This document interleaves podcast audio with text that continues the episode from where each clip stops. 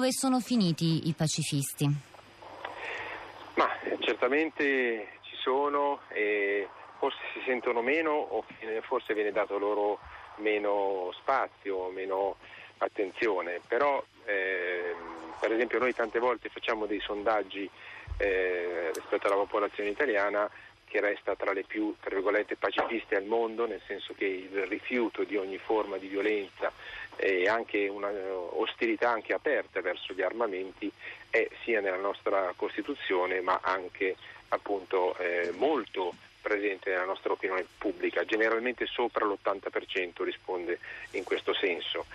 Poi tanto per ricordare la marcia della pace del 31 dicembre che organizziamo insieme a molte altre realtà, è sempre molto partecipata. Certo, poi la declinazione concreta in molti contesti eh, non si può eh, sottacere che sia difficile e non è che ogni volta che ci sia una situazione di guerra eh, si può fare una manifestazione, una marcia, non bisogna dimenticare tutti i contesti di conflitti dimenticati eh, in tutto il mondo che sono sempre di più, sia eh, come numero, sia come vittime, sia come danni e tutte le correlazioni tra le questioni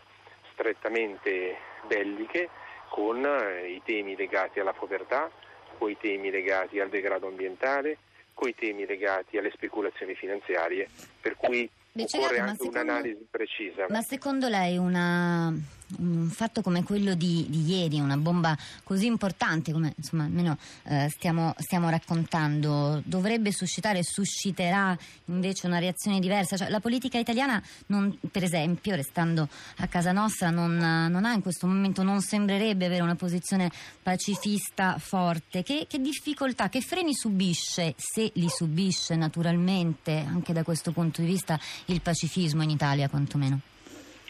Ma il nostro ruolo penso sia quello in tutto il mondo, in Italia in particolare, ma in tutto il mondo, è quello di eh, spingere dal basso eh, la politica a scelte di pace. Eh, l'esempio più emblematico fu certamente la guerra in Vietnam, dove l'informazione insieme ai movimenti pacifisti di, tutto il mondo eh, alla fine furono determinanti nel, nell'indirizzo anche politico. I politici spesso recepiscono quello che dal basso, questa onda di pace che dal basso, dal basso viene spesso richiesta e suscitata, a volte loro sono l'eco di quello che sentono e quindi tocca a noi far sentire una voce sempre più forte, sempre più condivisa. Certamente dal basso forse questa questa voce non è solo i movimenti, perché i movimenti eh, non sono autoreferenziali, serve che eh, quel lavoro educativo, culturale dal basso che cerchiamo sempre di fare, ma effettivamente non è semplice, non è scontato e quindi serve raccogliere consenso rispetto a una costruzione della pace con metodi pacifici, non violenti.